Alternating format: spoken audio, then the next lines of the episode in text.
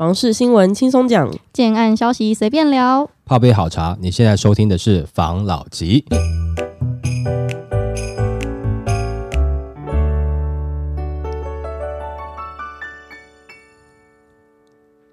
关心你的房事幸福，我是房老吉。我是大院子。我是茶汤会，今天呢要来讨论的是，我们之前不是有讲过，现在年底的这个房市的情况呈现量缩嘛，然后对于明年房市，就是我们觉得会有的趋势吗。那我就看到一则新闻，这个专家也是在讲他觉得明年房市的一个房市状况，想跟大家分享一下。二零二四年房市回温，专家新观点，不可能的任务。专家在十八号以“二零二四年房市回温？问号不可能的任务”为题，发表最新市场观点，表示今年九月已转动数有回温的迹象，不少业者认为房市已经逐渐利空出尽，但利空出尽得要出现大量，现在并没有。由于实利率攀升。是资金紧俏，未来房价下跌趋势不变。那他表示，今年房市是暗淡的月，房价会松动，但因屋主抛售压力未到，价格跌幅不大。以蛋黄区来看，大约一年跌二点五 percent，跌幅较小，一般人感受不出来。蛋白区则可能跌十 percent 左右。那他也预估今年第四季房地产市场缓跌量缩格局不变，量价买气都会呈现收敛，量缩会比价跌更明显。以今年前八个月。月建物买卖移转栋数十九点一万栋，较去年同期下降十三 percent 来看，估计全年买卖移转栋数将减少至在二十七万栋到二十八万栋间。土地市场部分，二零二三年第三季土地交易量三百八十二亿元，虽然相当于上半年的总和，但仍远低于近十年单季四百八十五亿元的平均交易量。土地市场仍处在观望期，建商只挑优质土地投资。那专家也表示，二零二三年第一季房地产市场买卖双方属于拉拔状态，第二季是卖方坚持价格，买方等叠价；第三季呈现卖方松动了，买方愿意看屋；第四季演变成卖方价松动，买方仍观望。那成屋市场方面是价修等买盘，预售市场则会出现爆量价修等买盘，可能会有低首付抢买盘的买气，但若不降价，销售期就会拉长。那他表示，政府打房不是急性药，是慢性药，这个慢性药药效正在慢慢发酵，不要再说打房没用。长期来看，房价未涨就是跌。二零二三年房市大势已去，量缩价一定会修正，只是时间问题。第四季要有交易量，就等价格松动。它这个其实整个新闻比较多都在讲二零二三年现在的状况。嗯，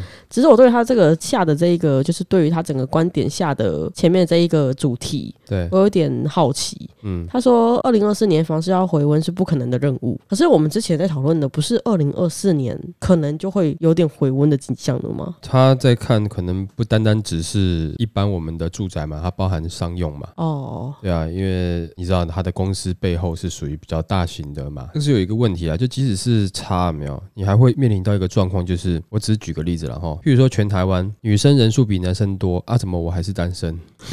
就这种状况了，就是可能你会觉得有些案子有下降了。在我们前一则好像也有聊到过了啊，但是你想要的没有降。嗯，我们之前在讲的，像现在你都可以说它是房价有下跌了。其实政府的这个你也可以说政策都有效。嗯，哦，现在就下跌了，但下跌的是大平数豪宅的，那我们一般小平数感觉没有什么变化。其实我们前面几则这几个礼拜都在讲。其实包含从之前讲到死亡交叉这件事情，反映出来的状况就是，其实有的人觉得是跌的，但你的取样是什么？有的人觉得没有跌，你的取样是什么？有的人觉得现在还在上涨，这个便是每个人看的不一样啊。你不能把商用加进来啊。哦，好了好了，啊，那你不能把那个偏远地区的房子加进来啊，对吧？你移转动数把那个加进来干嘛？那你不统计吗？好，那你不统计，你不能把大平数的加进来啊。啊，你不能把豪宅案加进来啊。好，那我全部都是首购案的，啊，你不能把那一区加进。来啊，取样的标准，对你想要听，你想。知道的，可是问题是这个统计数据没有办法完全符合你的需求。嗯，在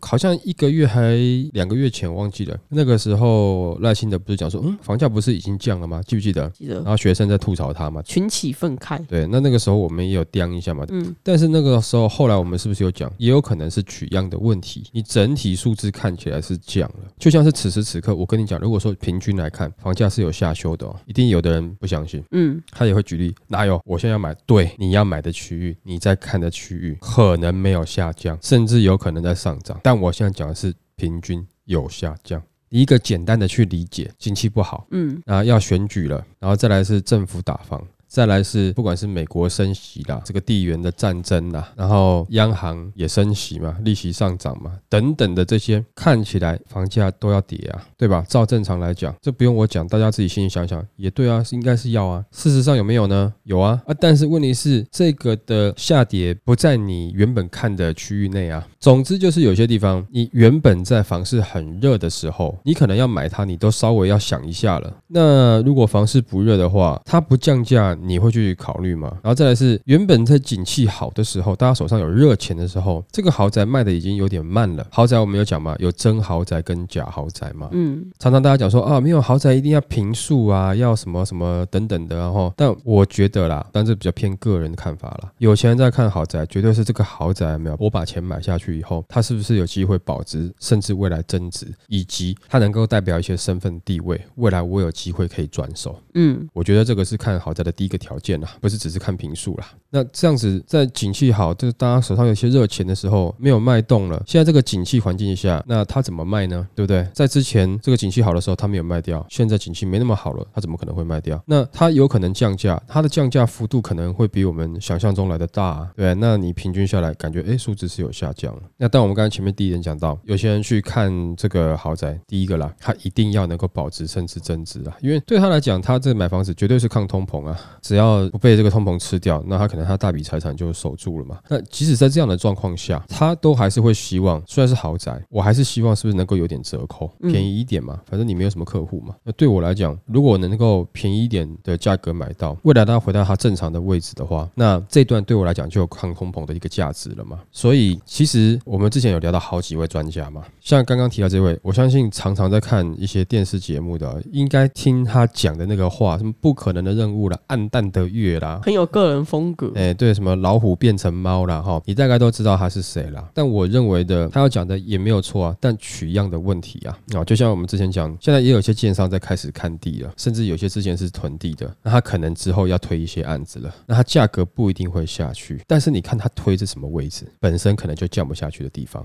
而在另外一个前段时间也有讲说，有些人要准备要做一些大型的造真案了，那他可能就会在一些从化区，甚至在蛋白区之外，但他自给自足，满足了生活机能，那你会发现它有可能它价格还蛮便宜的。这个真的是我觉得啦，采样的问题啦。但是我们自己的评价标准又是什么呢？当然就是到处暗场走走看看嘛。嗯。但我们讲的哈，通常我们在谈论的哦，就比较偏预售物居多啦，因为中古市场我们就没有这么的频繁，但是预售市场我们就的确走的比较勤了。哦，那我们看到的通常是市场的一个状况了，但我们也不是全部都跑完。我认为这个都是取样的关系。其实有的时候你说准不准，这个真的你要说绝对的准。对，你要说很难讲，你也可以说很容易讲了。我只要说我的取样是什么，那基本上都可以很准。所以有唱空的专家，有唱多的专家，即使是看法的不相同，他们还是依循着一个大的一个方向。譬如说啊，举例了，我们现在看的平均，假设平均值是在五十啊，那看多了肯定我就看到七十，那看空了可能就看到三十，那明天变成是六十了，大家就是有一个上下的差距，它就变成我从六十他看八十，那看空的就可能看这个四十，就是一个这样的感觉啦。但是大的方向还是在了，对啊。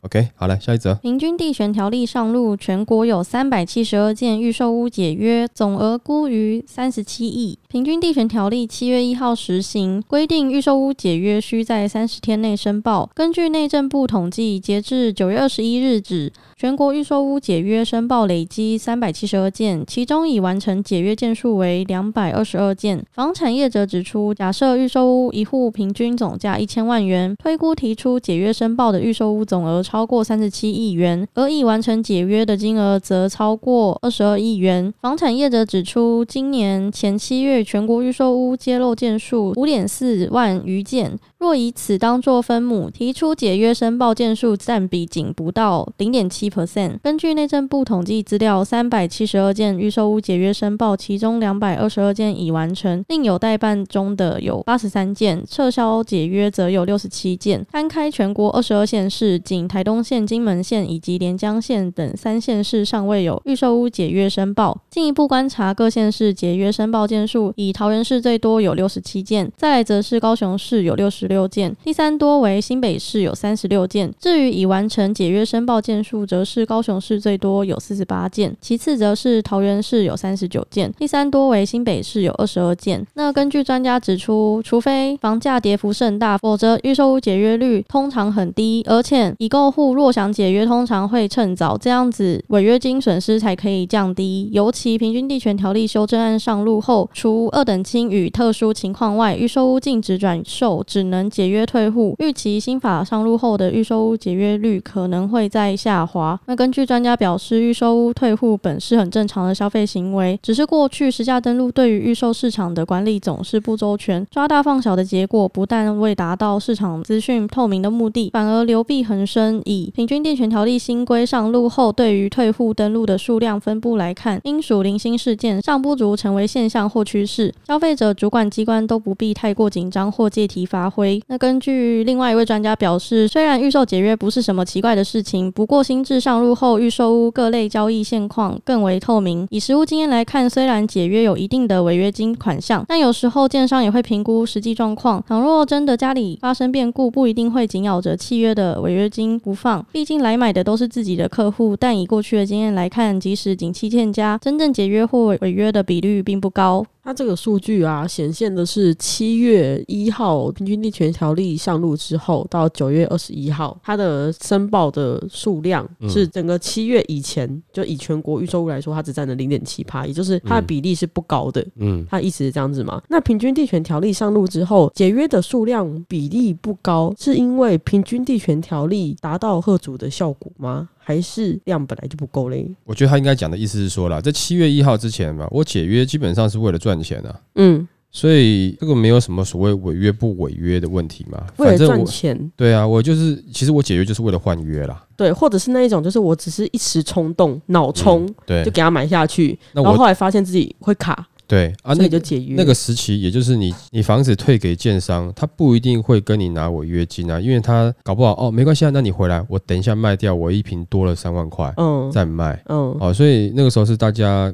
开开心心嘛。虽然说今年上半年已经没有这样子的融景了啦，哦，但是因为在前一段时间整个市场是属于这种氛围嘛，所以大家在今年上半年，我觉得大部分的解约应该也是以换约居多啦。记不记得那个时候有新闻讲说，哦，呃，有投资客在市场销售嘛，那价格真的好像有稍微实惠一。点点，因为那时候升息嘛，对，不太多，但一点点，但是有人去接了嘛，那当然大家会愿意啊。但是现在你七月一号之后，你现在的解约就是干干净净的解约，就是实时的赔钱啊，对吧？我们不是前几则有讨论到现在的那个投资客都不太敢下手了吗？对啊，可能也是这个原因吧，因为要想很多啊。如果你在七月一号之前你下手的，基本上你就已经准备好要持有一段时间了，嗯，或者是说你七月一。号之前，你有可能你其实不是投资客啊，你只是自助客啊，你只是想要早点先买，然后你想说给自己买一个保险，万一我想要转卖的话，我可以转卖嘛。嗯，也就是说他在七月一号之后，他在买预售屋的时候，一开始就等于他的这个心态上有做好一个心理准备了嘛。所以现在你在解约的话，等于就是实时的赔钱了哦，除非你是七月一号之前买的，你有可能换约，不然的话，你七月一号之后你不太。太可能解约啊！我是说，如果你能力许可的状况下啦，哦，就是说你可以付的状况下，或者说你觉得这个案子也没问题的状况下的话，你不太可能去解约啊，因为解约你要赔钱啊，啊，除非你觉得，哎，这个我有看到更好的案子哦，或者说我真的要换工作了，或者我突然觉得你这家建商好像不太会盖，等等的一些问题，或者我个人财务的问题，你才有可能去解约嘛。所以现在的时间点，便是我以前解约，我是可能为了换约哦，我可以赚钱，但少部分是解约是可能我当时冲动买的，那我现在。退回给建商，可能那个时候建商也不会跟你要任何东西啦，对不对哈？就是哎，大家快快乐乐，你给我，我等下一瓶还可以多赚个两三万啊。但也有的建商会跟你扣了。那在七月一号之后，我觉得心态都是不一样的啦啊，就是妥妥的解约，就是我会赔到一点钱的啦啊，所以大家就觉得那我盯一下啦，再看一下看看啦，也不代表说到底解约的。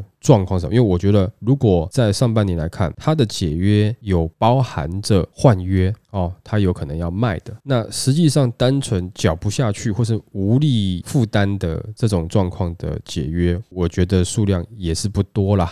嗯，哦，因为毕竟你还是已经先准备好了自备款了嘛。下半年呈现这个状况，可能就更像是一般，如果市场上你没有要换约的话，或市场很冷，你换约也换不掉的状况下的话，大概的解约率也就差不多是这样子了。但我觉得七月一号有更收敛一点点，然后正常状况可能会比这个再多一点点了。但这个的确在七月一号之后，这个法令是有这样子的状况，是有这样的效果产生的，是没有错，这的确有，好吧？OK，来下一则。房市出现高房价、低溢价状况，消费者转往低价区，郊区新建案表现优于市区。根据数据显示，二零二三年九月代表北台湾新建案市场概况的住展风向球，二零二三年九月分数四十六点五分，分数较八月四十三分增加了三点五分，对应灯号依然为绿灯，以十连绿。风向球六大构成项目呈现三升三平，其中预售屋推案量、新成屋户数来。客组数分数上升，待售建案个数、溢价率、成交组数分数持平。那根据专家表示，以传统旺季标准来看，九二八初期北台湾整体市况表现普通，直接原因包括了双北市区新案开价续攀高，总价门槛过高，让买方缩手，将目光转往相对低价区。间接原因则有九月下旬遇周末补班、廉价出国潮等。那迈入传统旺季，九二八档期九月的预售屋推案。量约为八百亿元，供给量与去年同期相当。大台北单一案量逾十五亿以上的指标案，分别分布于台北市松山、万华、新北市三重、新庄、淡水等等。那桃竹地区预售屋单一案量逾十五亿以上的指标案为桃园市中立、龟山、大园、杨梅。那新竹县的话是竹北跟新丰等等。那指标建案进场下，九月完工释出的新城屋户数逼近七百户，使购项分数来到近一年高点，单因按量逾十五亿以上的指标建案，在基隆市安乐、还有新北市板桥、泰山等。那九月住展风向球追踪的指标建案平均来客组数约为二十五组一周，较八月的二十三点五组增加一点五组一周，月增六点三十八 percent。九月住展风向球追踪的指标建案平均成交组数约二点三组一周，较八月份的二点五组一周减少了零点二组一周。月减八 percent。至于北台湾线上代售住宅建案数，九月约一千一百七十四个。至于北台湾线上代售住宅来建案数，九月约一千一百七十四个，月增约一 percent，因增幅不大，新建案溢价率下滑至十点七三 percent。高房价、低溢价空间的现况，让消费者陆续转往房价水准较低的区域找新房，使郊区新建案市场表现普遍优于市区，如双北仅个案表现，新北林口。桃园龟山一期等区持续以相对低单总价条件吸引双北买盘。专家表示，虽说新北、桃园房市二区近期买气依旧稳定，但在台北建案单周零成交千类下，九月成交组数分数仅持平，也因市场买盘有限，近期区域市况越冷清，赢家通吃的现象越明显，即指标案吸走区域来人及买气，冲击周边建案销况。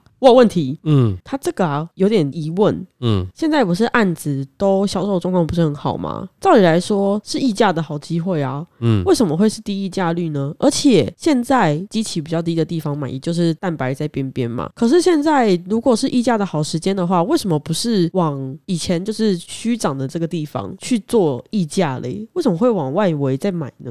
我实在不是很理解这个逻辑。好，那当然对于你来讲，你可能研究一段时间了，你可能。比较了解嘛，但是多数的这个购物族哦，都还是以自己想要的区域去买嘛。就比如说同样的问题嘛，现在是你比较好结婚的年纪，哦，单身的男生那么多，但你怎么不会选我？嗯，哎，我也觉得很奇怪，哎，人又心地善良啊，又什么之类的，可能上述你都没有，就是所以很多人他还是针对他自己想要去的啦。这个现在这一则新闻又呼应到我们前面在讲的，就有点也是专家拿出来讲，但是这个是我们之前讲过的东西嘛，就是你想要的地方你特别想去，那你不想要去的地方你还是不会想去，那你会感觉。溢价率低，那是因为你去你想去的地方啊，刚好你想去的地方大家都想去嘛。嗯，举个例子啦哈，就用最简单的，就是假设你女生哈要交男朋友，那这个是一个假设啊哈。那我当然希望这个男生哈不要是渣男，嗯，好，那好，OK，你不希望是渣男，别人也不希望是渣男啊，所以大家都在抢不是渣男的男生嘛。哦，假设我说举个例子，状况是这样子，那你就会感觉那个区域溢价率低呀，因为好溢的你没去溢啊，哦，对不对？非渣男又很多嘛，那非渣男里面，我又希望他是温柔体贴的，收入好的，啊，长相帅气的，那这个就更难溢价了嘛。那以非渣男里面，你找年纪大一点的，膝盖会痛的。哎，那可能就好溢价，对不对？那可能是丑男呢。膝盖也还好嘛，就痛就一一就好了嘛，对不对？哦，我我没有说膝盖痛然后年纪大就是丑男哦，我是在说部分人而已，特定某个人。我我知道你在说谁嘛，那只是举个例子嘛，对。所以你感觉溢价率低，是因为大家还是在看这些区域。那刚刚讲说，那大家开始去慢慢去往外围走了，对，就发现哇，刚刚讲的他不是渣男，又温柔体贴，又长得帅，收入又高。这一种人，他溢价率太低了。其实是今天这个方式哈比较冷的，好像我也是不太好找到这样子的对象。那慢慢慢慢，他就能够接受膝盖痛的那个了吗？退 退而求其次，也不是说退而求其次啦。我们常常就讲嘛，我有多少钱我就买多少东西嘛，对不对？哈，就是我买怎么样，我多少钱我就买怎样的车嘛。那也不是说，当然我们这个前面讲的是个玩笑话啦，就是说膝盖痛，其实它可能就是在地段上面哦，稍微呃需要一点点时间康复。就是说，它需要点时间啦，哦，它才慢慢发展起来嘛。那这个也不是呼应到我们忘记是去年还前年讲的，这个真的忘记了。我那时候不是大家在讲说啊，房市都会一直在涨嘛，涨到一个程度怎么办？那我那时候不就讲吗？那时候涨不动的时候，就会开始有在这个核心区域外、蛋白区域外有新兴的从化区，或是有新的建案出来，地价比较便宜的，那它开价就会比较低，你就可以先看到价格往下修了嘛，对不对？好，但是这个平均。嘛，它的价格开的比较低，你整个平均看起来往下修啦。那那个时候这些建案是不是你可以去看一看？对，那可能现在的状况就跟可能一两年前我在讲的这个状况是一样的啊。哦，会先从呃周遭地区先开始友善起来嘛。对不对？它可能就不是原来的从化区哦，它可能不是原来的蛋白区哦，它可能是新的区域啊。新蛋白，嗯，记得哈，之前讲过这个嘛。嗯。而且我们那时候还讲了一段时间呢，就是有有好像有好几集都是在讲这个的，对不对？哈。那现在状况不就是这样子嘛？所以你说冷，对啦，整体是冷。所以他刚刚里面有讲一个状况嘛，就是赢家全拿嘛。也就是说，在区域内你特别夯的建案，你是把所有客户全部吃掉啊啊！但是问题是，其他建案就吃不到了哦，就是像现在这样的状况了。所以大家去看案子的话，如果你真的有想要买房子，你这个时间要去看案子的话，相信我，就是你去看到比较热门的建案，的确是你比较难议价的。但是绝对有可以议价的案子，但首先你要在议价之前，你要先跟自己议一下，因为你要先去接受，你要先去了解哦，这个区域也许它没有像那个区域这么好，但是它在性价比部分，还有它满足我的要求的部分，它也是能满足的，而且我需要付出比较少的金额，那去权衡一下，也许你可以选择到适合你的案子啊，对不对？这个讲很久了嘛，没错，现在在谈的东西都是大概在一两年前讲说，大概在今年会产生的状况嘛，那。现在就真的产生了嘛？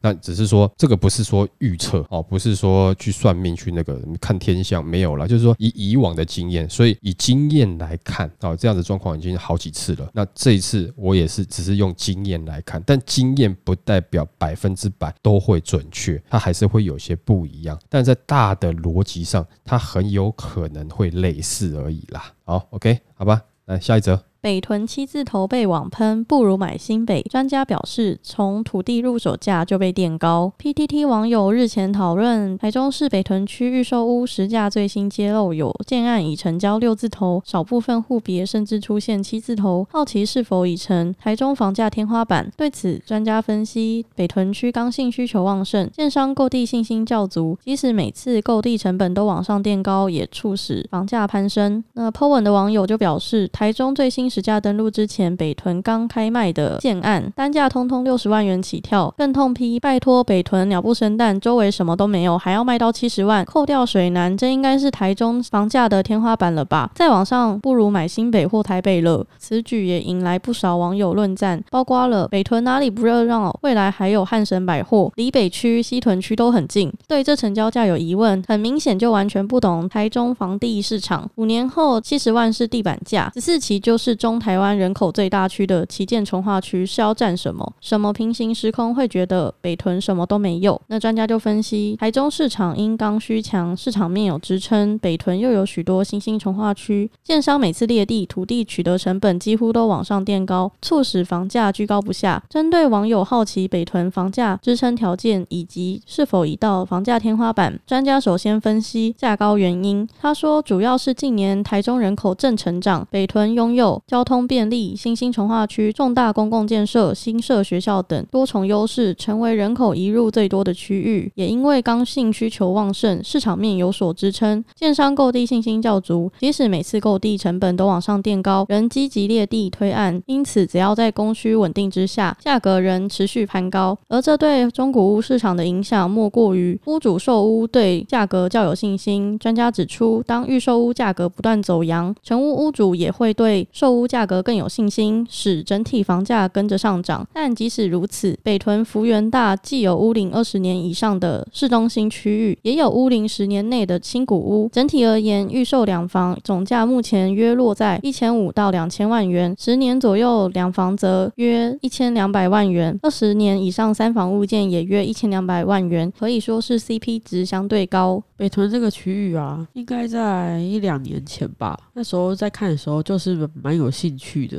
嗯，因为它真的是很大块，它那边还有积极的行进，就是感觉很有机会啊。结果现在呢，就七十万了，对，真是走过路过完全错过。其实刚刚那个袁坡讲的说哈，那他不如买台北，也就是说他可能全台湾他都可以买了。对哈，那当然就没话讲了。但我意思是说没有错啦，你可能以北市的眼光，你去看台中北屯现在的这样子的状况，可能很多东西都还没有。那他凭什么卖七十？但我先讲，我不是说现在七十这个价格是很容易入手的哦，我也不敢讲说它是合理或是不合理。但这个区域它未来的发展跟北市会不会一样？我相信不一样。那它未来在台中这个区域，它占的位置是什么？是整个台中的算是核心区域之一吗？那但是如果说你七十万你在北市你是买什么？呃，先不要讲北市，北市应该现在你七十的话，那应该旧房子了啦。那如果说是以预售屋来看的话，你大概都是在新北了啦，几乎啦，比较偏远地带的啦。因为北市现在看起来新的预售案的平均水位大概就是在均一百啦。那这就看你要什么嘛。就是假设你要那个区域的核心，那有可能你就会接受这件事情。对，以前不是有一句话吗？哈，不要当龙尾，要当蛇的头嘛。嗯，哦，毕竟如果说它未来发展起来，有可能因为整个的这个串联，让它是台中未来的重点区域的话，那这样子的七十万，可能你要从一个角度看，它好像相对合理哦。哦，但是我一说它价格是很高，没有错啦。但它如果未来真的能够发展如它形容的一样的话，那我觉得你可能就不能小看它了。那七十万你在台北新北，你能够买到什么？呢，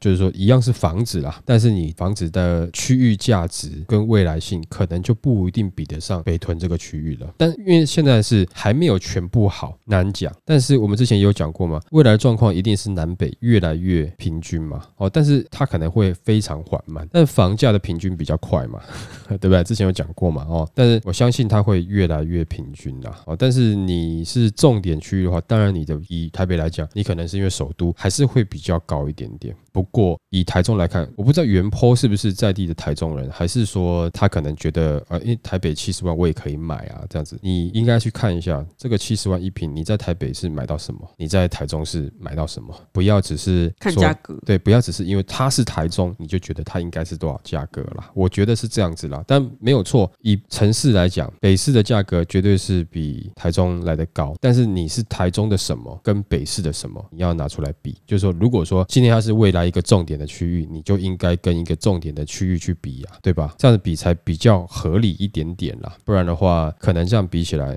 难怪在网络上会有一些踏伐啦，对不对？你说啊，不如买台北好，那你不如买台北的哪里？根本引战。对，啊你讲出来的话，那大家就会评论。哎，我觉得也许这边比较好啊，我觉得那边没有特别好啊，这边也可以考虑啊。哦，我可以劝你什么之类。但是你只是说，哎，我不如买台北。对啊，但是你没有拿出一个具体的比较。哦，那这样听起来，大家我相信有些台中人就觉得不舒服了。就是不一定是台中人啊，看好北屯那个区域的人就会觉得不舒服了。嗯，能够具体的去比较是比较好那我只能说，北屯这个区域它会有这样的上涨。当然，我们也承认前面是这两年哦，真的让一些价格虚涨的特别快。但是在这个当中，也有比较特别好的区域，它未来是有机会站稳的。那北屯会不会是其中之一呢？哦，这个我们就不要预言。那但是你刚刚讲的话，已经反映出你心里面所想的了，对不对？如果说不是北屯那边，你也可以去看一看。你看是也许可能看到空，但是我建议就多看一些从化区。你有时候看久，你会觉得，哎，这个从化区，你看没多久，你会感觉得出来，哦，这个将来可能不一样哦，你看得出来。有些从化区就是你去，即使是它是空荡荡的，但是你看得出来啊。我年轻的时候，我第一个看的就是新版特区。我刚接触的时候，那边就是草啊，然后挖一个很深的这个地基开挖的洞啊，然后路乱七八糟，什么都没有啊。那时候价格开起来时候，哇，吓到。可是你看到后来的发展，真的。所以这个有的时候也有一点点眼光啦。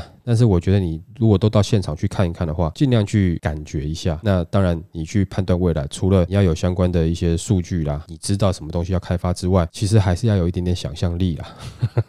但想象力会不会出错呢？有可能啦。哦，那我们这边就不多为哪个区域去讲说它到底怎么样了。但讲这样的话，的确会引战了，好吧？那我们今天就分享到这边喽。好好，谢谢大家收听这一集的防老集，拜。Música